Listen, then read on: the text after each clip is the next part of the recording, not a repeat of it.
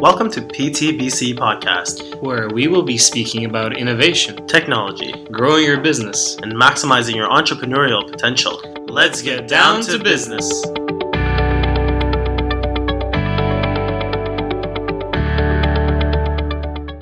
All right, hey guys, welcome back to the PTBC podcast. My name is Justin, and I'm actually running a solo podcast today. Today, we have a very, very special guest. We have Myo Detox physiotherapist, avid Leafs fan, and country music enthusiast, Alex Hart. Now, I don't want to spill any more beans because we have some very exciting news about Alex. So I'll just let him tell his story. But I also think this is a great timing for Alex to join us on the podcast because of his recent news this week. So let's get down to business. How are you doing today, Alex? Good, man. Good. Um, very nice intro. Um, gotta mention the country music and the Leafs, of yes. course. But no, that's awesome. Yes. I was just gonna say thanks for having me. Yeah, man. So I appreciate you having you on the podcast. It's been a long time coming. I think I know we tried to plan something back when we were in school, but uh, the dates never lined up. And uh, this actually is is actually a better time because of the the news that you're going to be talking about soon. So so yeah. Yeah, yeah, it's um very very exciting time personally and uh, with Myo Detox as well. So very very yeah. excited. So let's uh, let's just start by you know letting the listeners know a little bit more about your background story and your journey in physiotherapy with Myo Detox and you know the role that you're transitioning to in the in the upcoming year.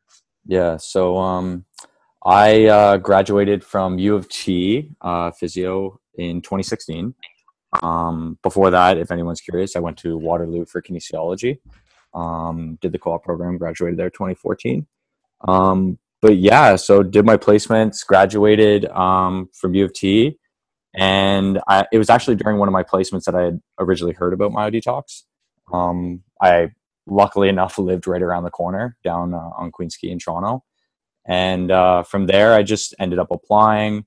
Uh, fortunate enough to sit down with Scott and Vin, the two founders, um, and luckily got hired. Uh, I was actually very surprised to get hired as a new grad and everything, but um, the way kind of things fell into place, it, I was very fortunate enough to just go on full time and kind of jump kind of both feet in and uh, just really commit myself to Myo Detox. So, but started with them. Um, actually, long story, not too too short, but um, so did my national exam. Um, going through that, I actually uh, so I started working for about three months as a PT resident. Um, surprisingly, when I tell people this, they're very surprised that I actually failed the national exam the first time. Um, and I know I've told you that before, Justin, but uh, yeah, so failed that, and um, that's when I kind of you know got into Instagram. I had a lot more free time because um, the uh, Canadian Physio uh, or the Ontario College, like they changed the regulation, so I couldn't take any initial assessments, anything like that. Um, but then really dove into kind of social media um, and just went from there. Um, I ended up getting licensed uh, late August in 20, that would be 2017 now. Um, immediately kind of dove right into a community role with the company. Was very fortunate enough to work out of our City Place location and um, got to travel a lot and just meet a lot of cool people within the company. Um, but yeah, then it went from there. and We, you know, started to grow. That's when the Vancouver team came on and everything. Um, then our community team started to grow, so I got to grow my role there a little bit more, and um, got the role as kind of community outreach lead within Toronto. And then from there, I was also given kind of this dual role of uh, clinic director at our Davisville location. So Davisville, um, for anyone that knows it, it was kind of one of the staples of how Myo Detox uh, started. It was one of our two original locations in Toronto, and um, I knew that that position was not permanent because I knew eventually we were going to close Davisville, and that's when the news came about Yorkville. And uh, so one of our physios, Jason, is our clinic director there, um, and yeah, so that's kind of where I am now. So I'm working at City Place, working at um, Yorkville now, and just really enjoying it. Working quite a bit actually as well too. But um, yeah, so I transitioned out of the community role last August. Um, and that's because I just had had a call with our regional director, uh, Dr. Kevin Show and Scott Marcasio.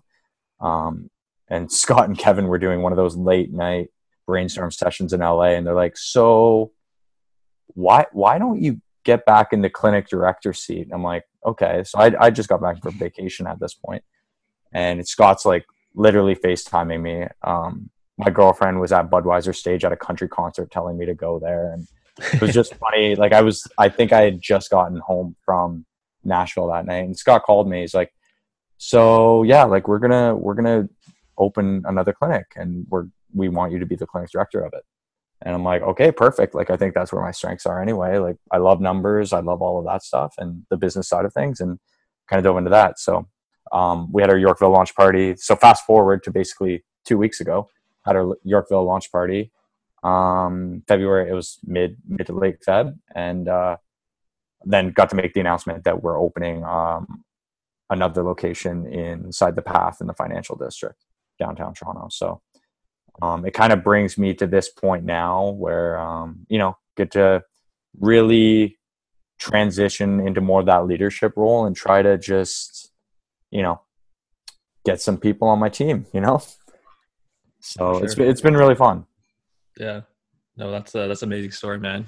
Um, how does it feel like you know as a new grad, you know, joining Myo Detox as a startup and then kind of going through that path as a new grad to you know working as you know a community outreach lead towards you know being a temp uh, clinic director to now finally getting your kind of own clinic in in the path and you know being a clinic director and taking more on a more of a leadership role.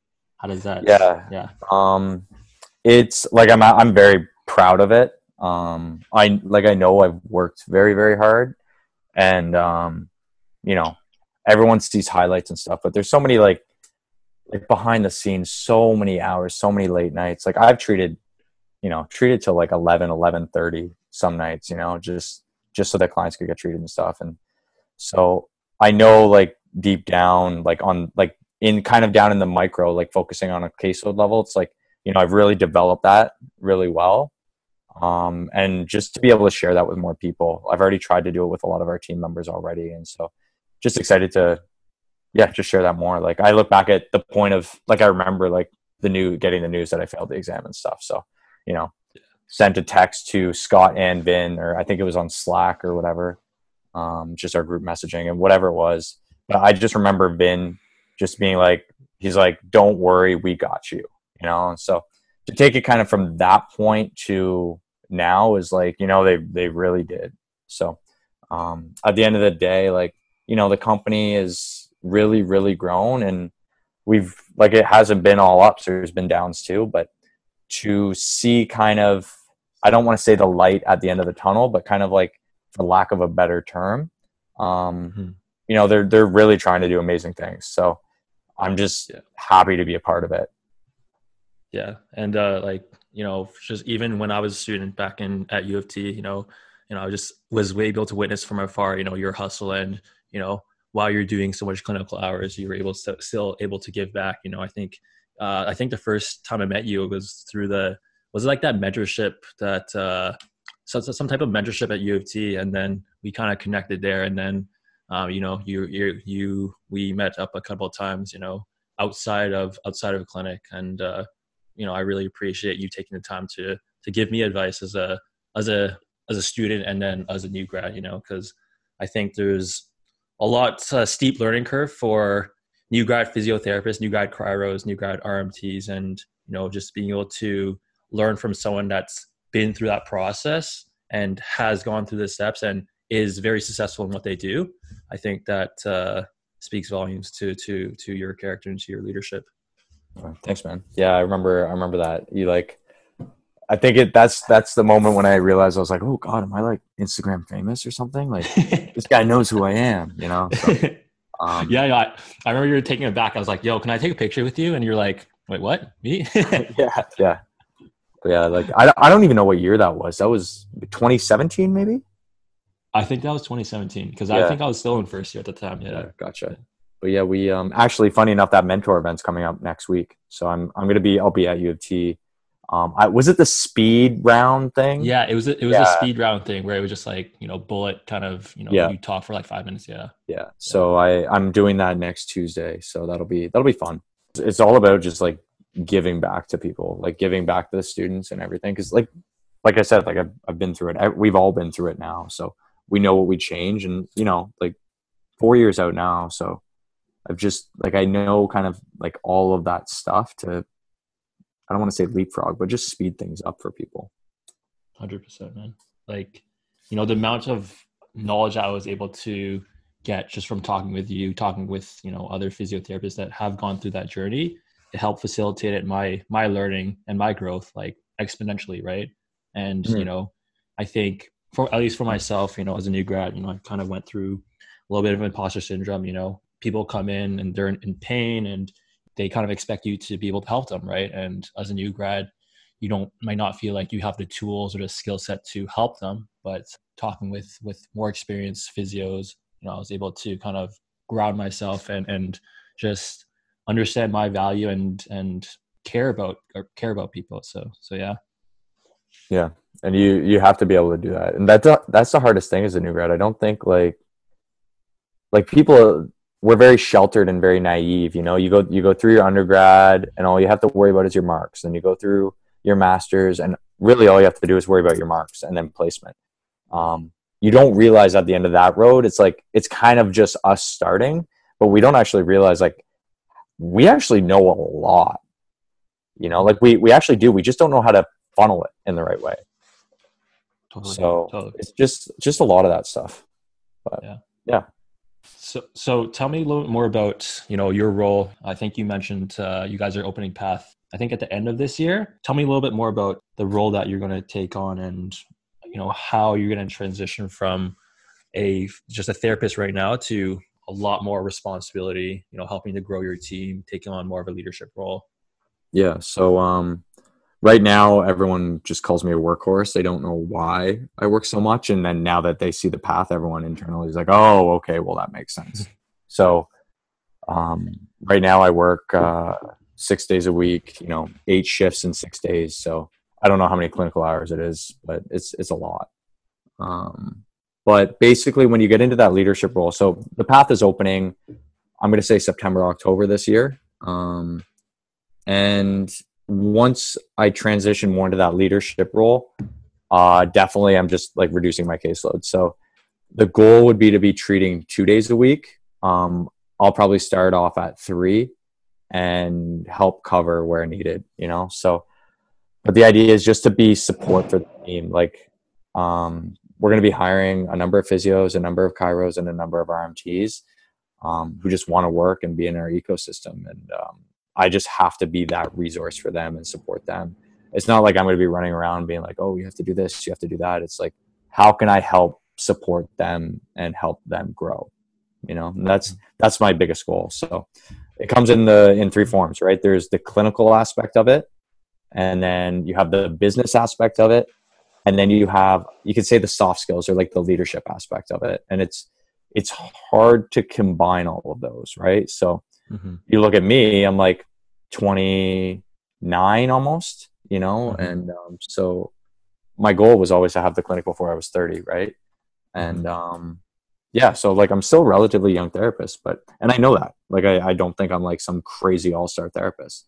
I know I'm willing to work hard for it. But yeah. um yeah. and I know I can I know I can mentor people and that doesn't just come from the clinical side. That's goal setting. That's that's business. Mm-hmm. That's understanding the company as a whole and how someone moves upwards in that. Mm-hmm. So now, that's kind of that's kind of where it's sitting.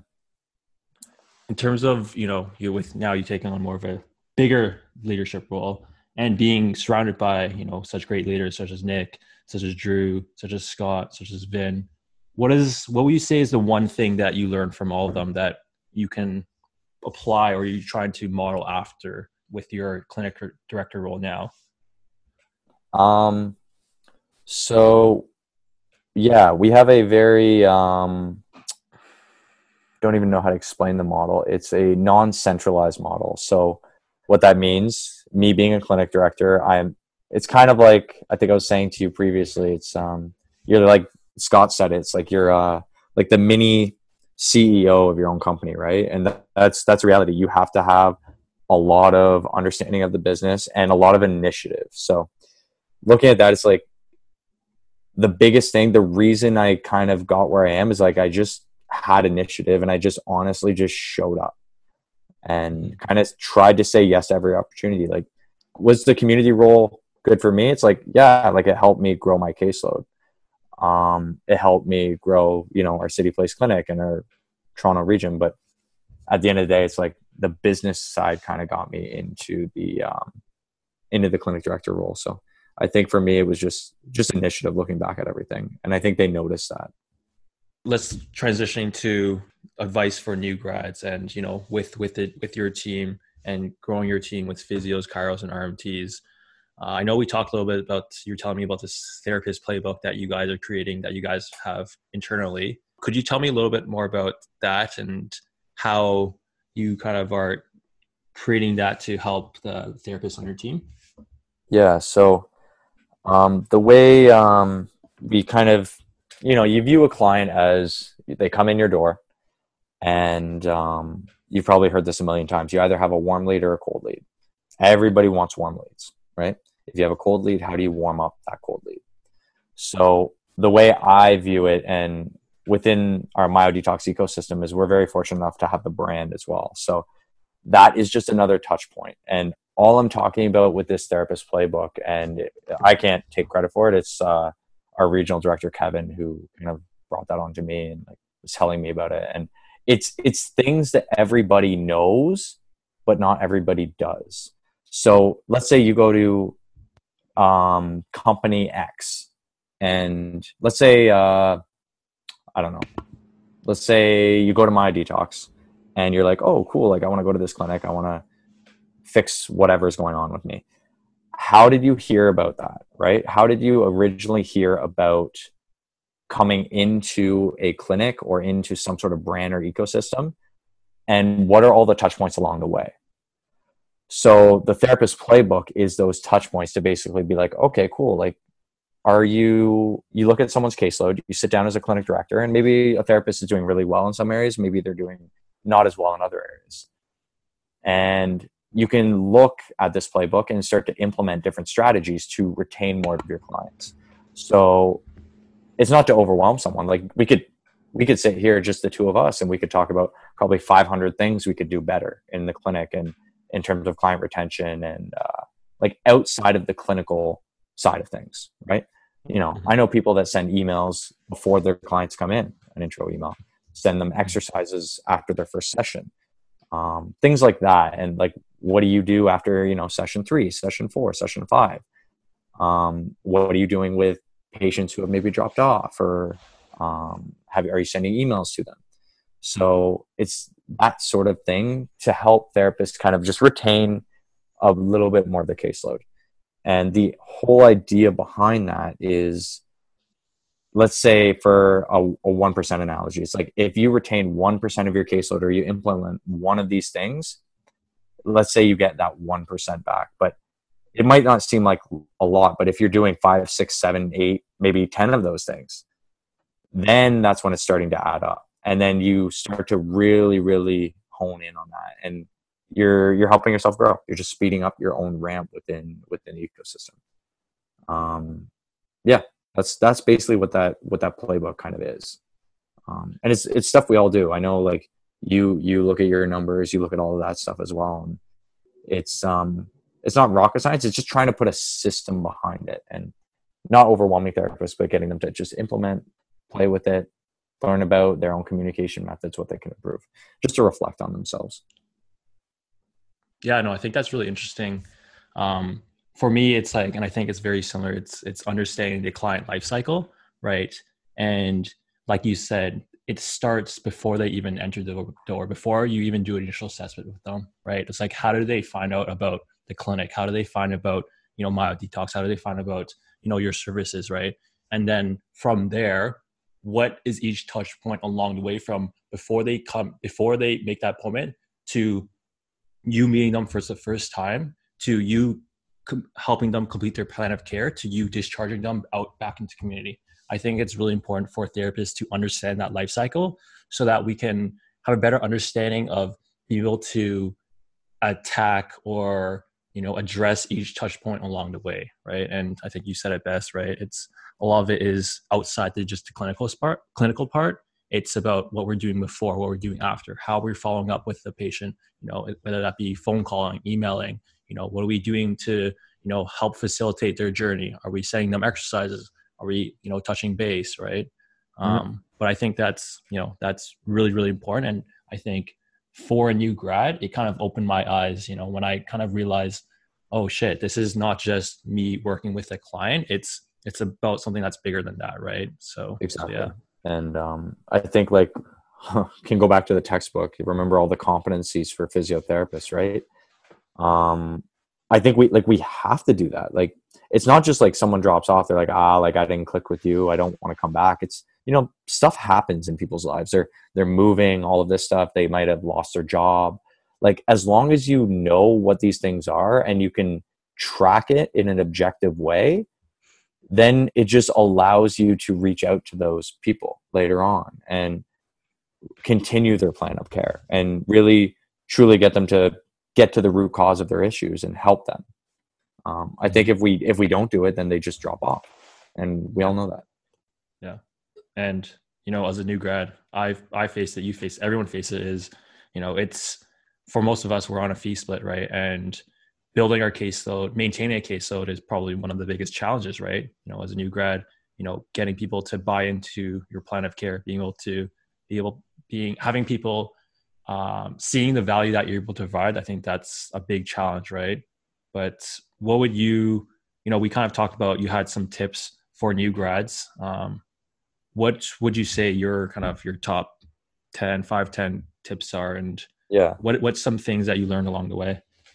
Um, one thing um, we always try to do, and um, you know, there's different clinics have different things. Um, I think the the biggest, most it's the most important thing is have some sort of senior therapist therapist like mentorship or something that's going on. And I think what some people, from what I've heard from like different colleagues, is that they um, there's a lot of like like very formal mentorship programs as well. Um, but I don't know if that's just the way to go. Like, you know, some it's like they might be paid and that's fine for clinical skills. But I think we know, we come into school, we know a lot of assessment and stuff. So I'd say the biggest thing is like shadow your therapist just to understand like the flow of a treatment session. How do they interact with their client? Um, because that's what, like, what, other than that, you're going to walk into your first client and be like, cool like i know how to do an anterior drawer test on the knee like like you know these objective tests but how do you put together a 60 minute assessment or a 30 minute treatment right so and make the client feel confident in you as well. So just the tone of your voice and you hear that from a senior therapist and that's super super important. Um yeah the second one would be um it's kind of a broad one but showing initiative empathy and empowerment. Um now the biggest thing is empowerment is going to be the not the easiest one but you know you come in and you want you want your client to feel like a rock star right? Like whatever their goals are you're like you don't want them to just reach those goals? How many people come in and they're like oh yeah like you ask them oh like what's your goal? Like what do you what do you want to do?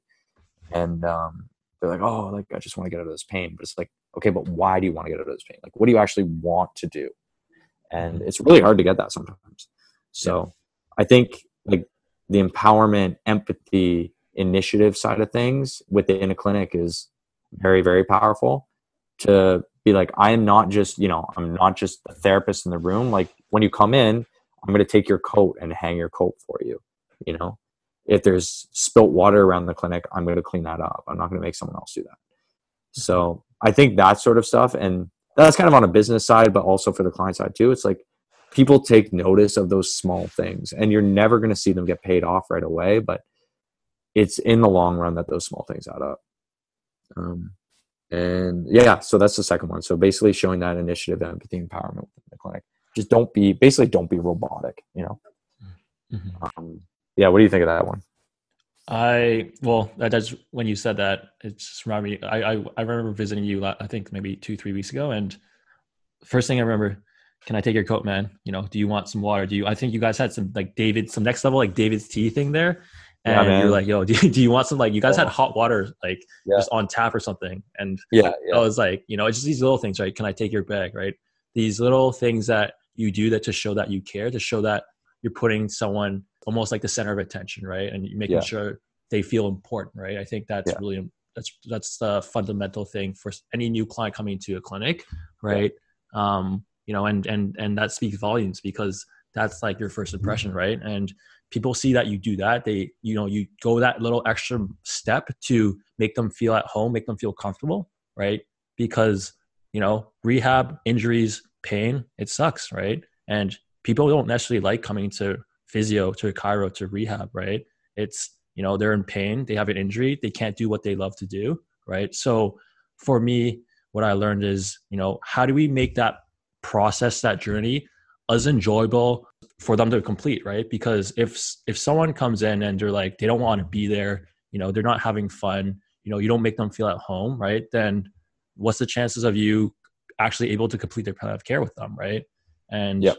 for me, it's like when someone comes in, it's like, yo, you you you just gotta bring the energy, right? And you gotta show them that you actually care, and you gotta make the process enjoyable, right? So yeah. No, I, I agree completely.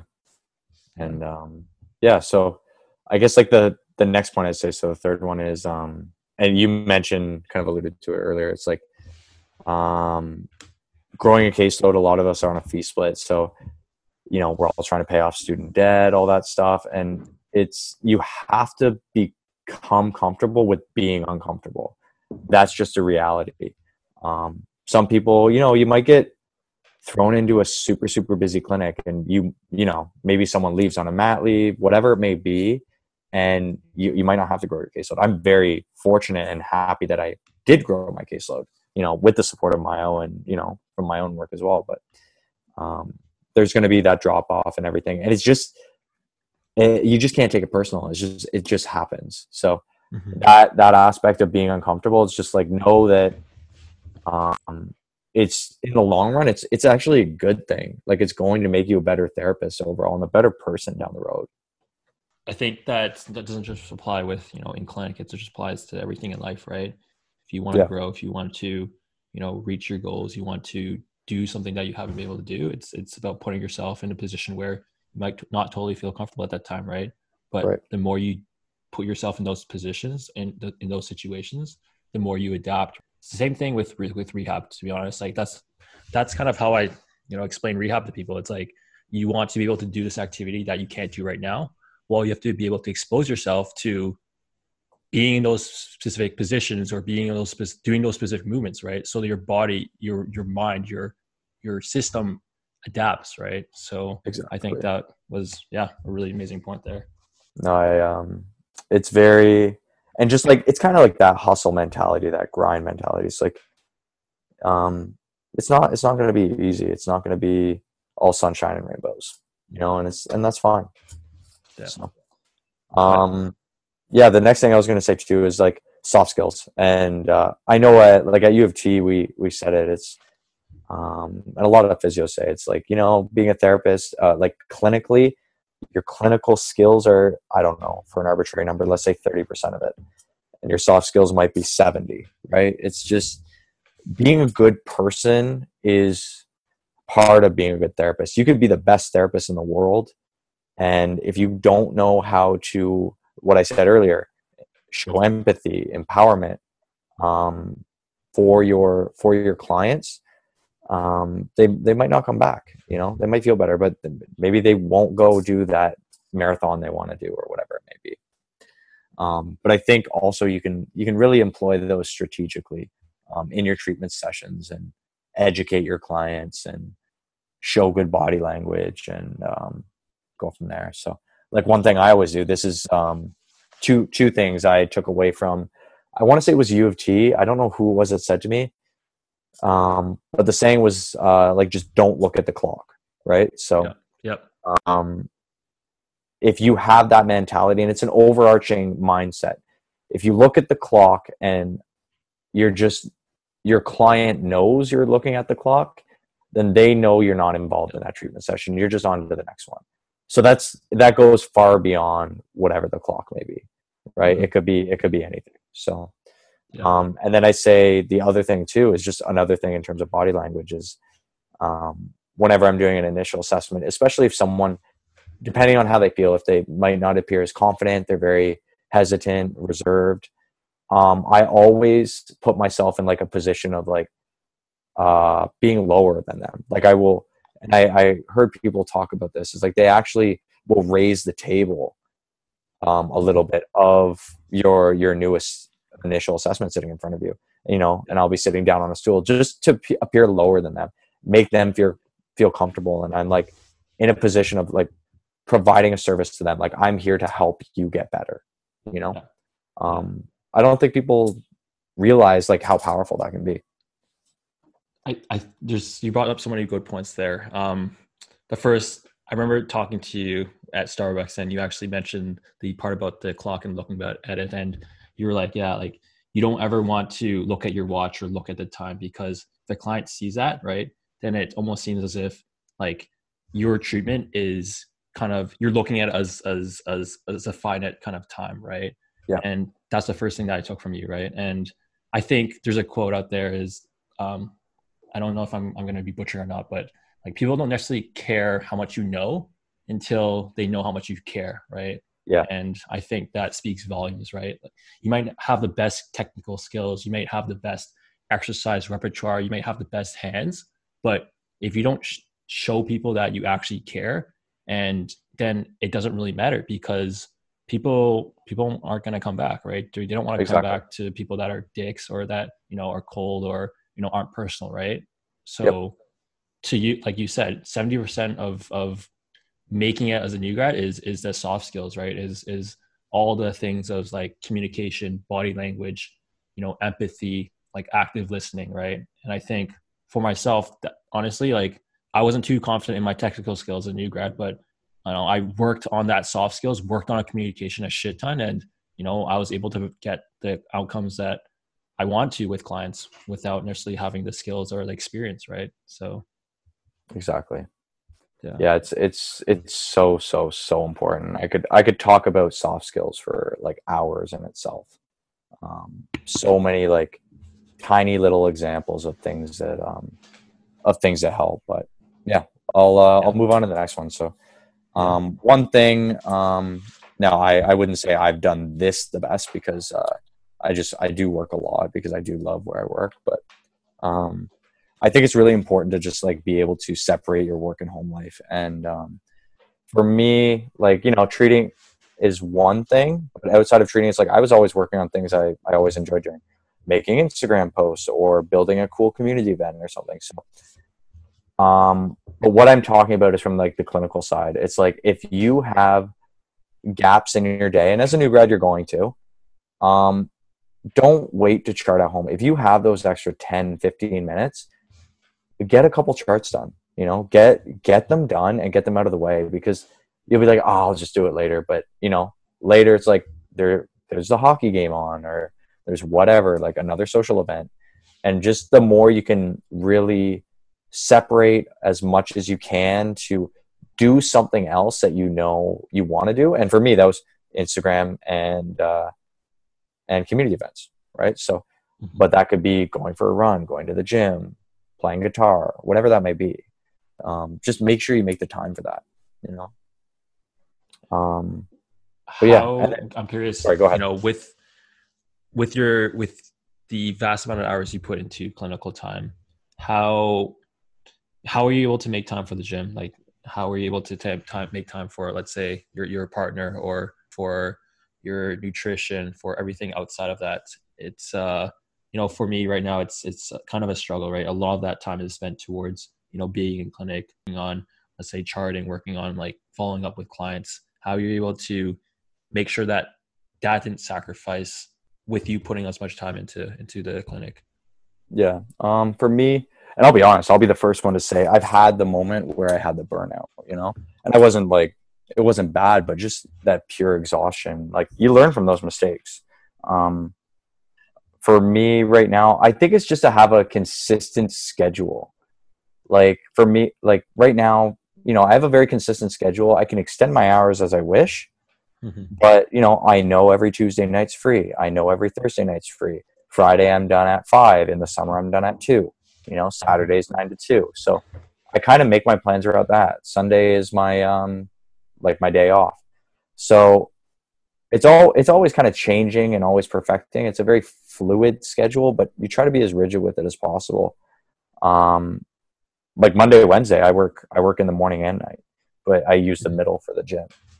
You know, and yeah. just I just have my goals, and I'm like, okay, what do I what do I want to do? So my goals this year are run Lulu 10K and run Scotiabank half marathon. I did that last year, and my goals are to do that and beat my times from from last year. Mm-hmm. So I have to reverse engineer that and be able to do that. Um, let's let's talk more yep. about that. How do you you mentioned reverse engineering them? How do you almost gamify that? How do you set your goals and work backwards? What is your process for that? I think you you follow Gary Vee, right? You know Gary Vee? Yes. Yes. Yeah. Very so, familiar. Yeah. So, um, he talks a lot about reverse engineering, and you just have to be like, what what is the goal in front of me, and how do I get there? If you break it up ten steps, like okay i want to play in the nhl cool.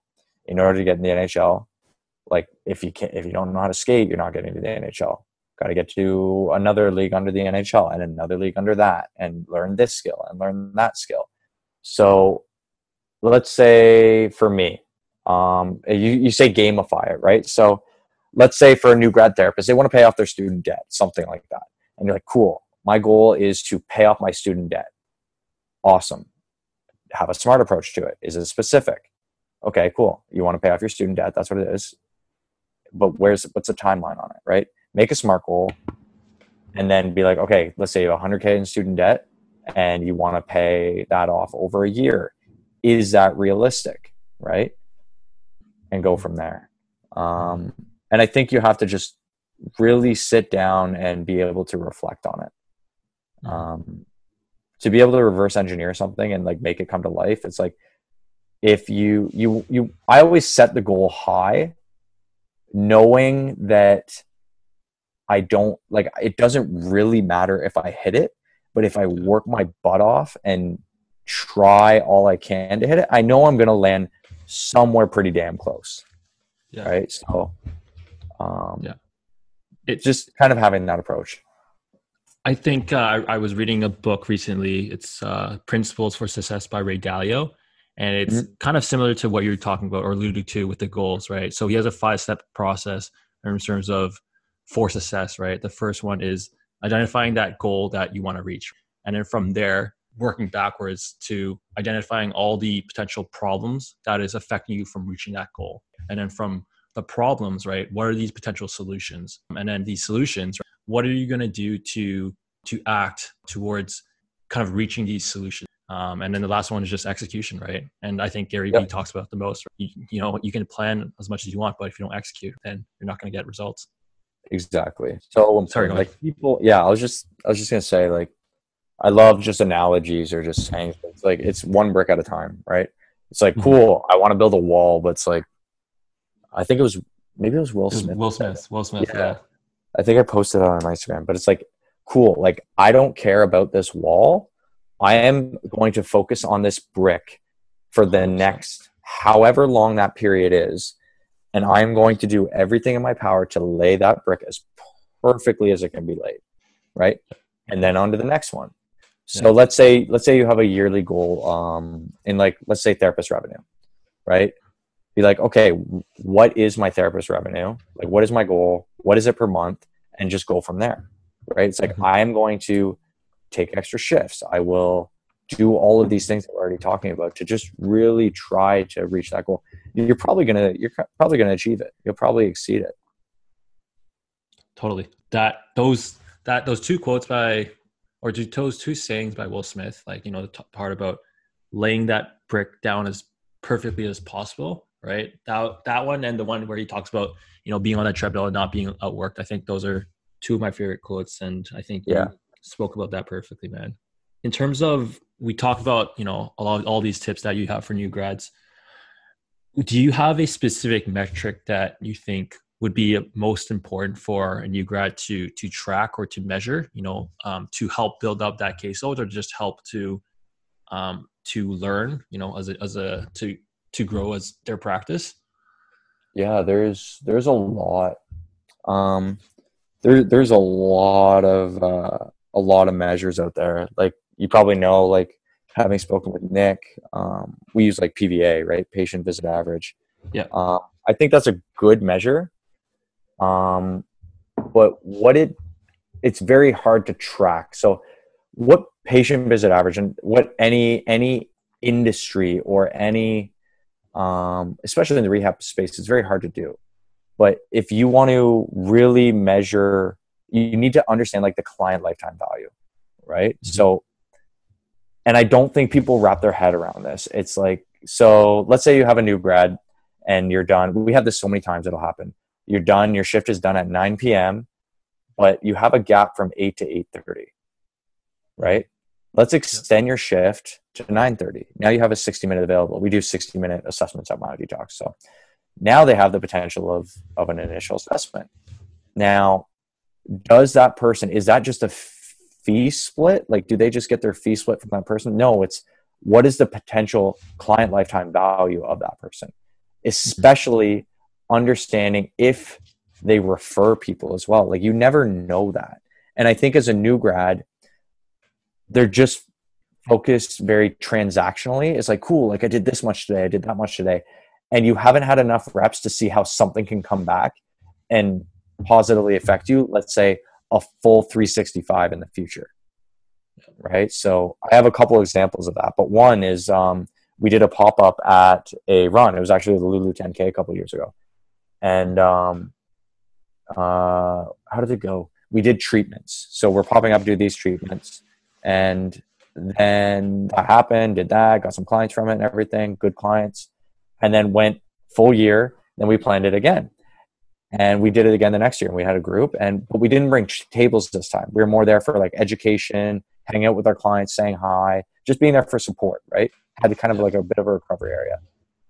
And I had someone come up to me and, uh, or I, someone booked in a week after, and she said, she's like, "Oh yeah, like I met you at Lulu, like you treated me. This is awesome. Like thank you." Like it, and I'm like, "Wait a minute, like I didn't. We didn't even treat at Lulu. Like that was last year. Like yeah, yeah like yeah. I met you last year. You treated me." Yeah. And I'm like, "Oh, like I've."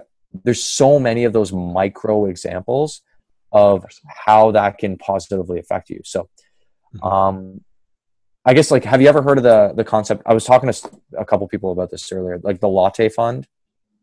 What? No, I haven't. no. So it's more of like a finance thing, but people talk about oh, you like the latte could be anything. It could be lunches, it could be coffees, whatever. And they mm-hmm. talk about if you have that money, you save it. You save that money every day. Let's say two dollars a day, every day of the yeah. week. Add that up over a year. Um, mm-hmm. and I think the biggest thing about the latte fund is you buy your two three dollar coffee, and you it's not really a two or three dollar coffee because the, what you could do with that money in the long run is you can invest it and make interest on it right? And you have it available for other things. So that two to three dollar coffee maybe that's like a five or six dollar coffee really yep. right? Yep. so you apply that to rehab and caseloads. Yep. that one client is potentially a huge client lifetime value. 100% and you you don't know the value of that client. So you have to treat everyone with and obviously, we do treat everyone with the utmost respect, but with the utmost potential of where that relationship can lead. And I yeah. don't think people view it that way. And the, the sooner you realize that, just like investments, the sooner you invest, the better off you are. The sooner you realize that in your caseload building, the sooner you are going to be a 100% packed physio. I, I like, I couldn't agree more, man. I think the mindset for mindset shift for me was when someone told me that you know one client coming in is not just one client. One client coming in that's like 100 200 clients right? Uh, or like they, that's 100 200 people right? And it's it's not just you know one person comes in and you treat them. It's you know they have family they have friends you know they have their whole community right? And if you create an experience for them right and you help them achieve their goals right then they're going to say good things about you you know, I think we talked about a little bit more about this, but um, it's a difference between a cold and warm lead, right? And a warm lead is someone comes in through um, referral, right? And that's usually, in my opinion, one of the, the strongest sources for uh, for referrals to come in because people that who have referred you, who have who are like, "Yo, Alex is the best man. he, he's to take care of you you know he like he got you right you don't have to like you they've already have your trust right and let's say you compare that to someone that's coming uh, through walk-in or coming just because they saw you know Myo Detox online right? There it's a little bit more challenging to to help get them buy in right? Whereas someone that's ready you know you're really treating their friend it's like you already have that connection right? And it's uh it's a lot a little bit more easier to to get them to uh, complete their plan of care and actually help them that way you know? Exactly it's um it's just it's free advertisement you look at instagram it's it's social media it's advertising it's you your your clients that are warm leads are going to end up being your biggest fans and um, your warmest referral networks. It's like a walking billboard, right? 100%. So, yeah, kind of view so, it like that. Yeah, man. It's uh, it's like you said before. It's it's not about being transactional. I think with a lot of services, right?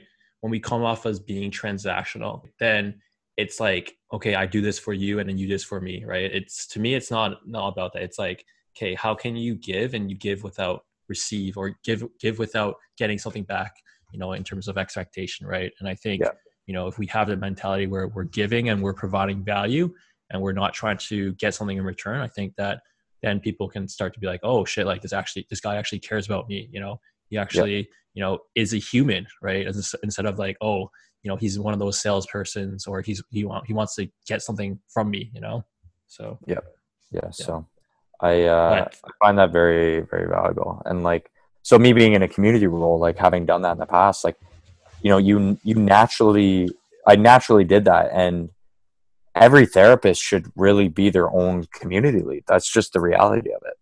Mm-hmm. you should be like let's say you have someone come in like they fill out an intake form they're going to have you know their email. Um, i was talking to a couple of our markham uh, markham therapists today and i just took them through what what would an intake form like what does our intake form have? And what what can you already take from that person about like you know potentially their interests and stuff like that before they come in? So they're going to fill out sure the medical aspect of things but um, this is just a funny aside but like I'm from Eastern Ontario, so the area code there is 613. So if I see a number, a phone number on an intake form that's 613, I instantly have a have common ground with that person, right? Yeah. So that's already learning so much about them. That's already a touch point in that conversation. And you're just warming up that lead